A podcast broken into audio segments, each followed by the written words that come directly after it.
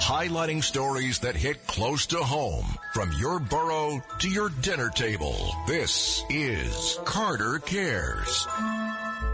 Well, folks, she had to go. And let's go to uh, Los Angeles, California, where Council Member Nury Martinez announced she's resigning from her seat. Now from her seat with a quote, broken heart. She announced this Wednesday. We all know after she was caught on an audio recording hurling uh, racist remarks.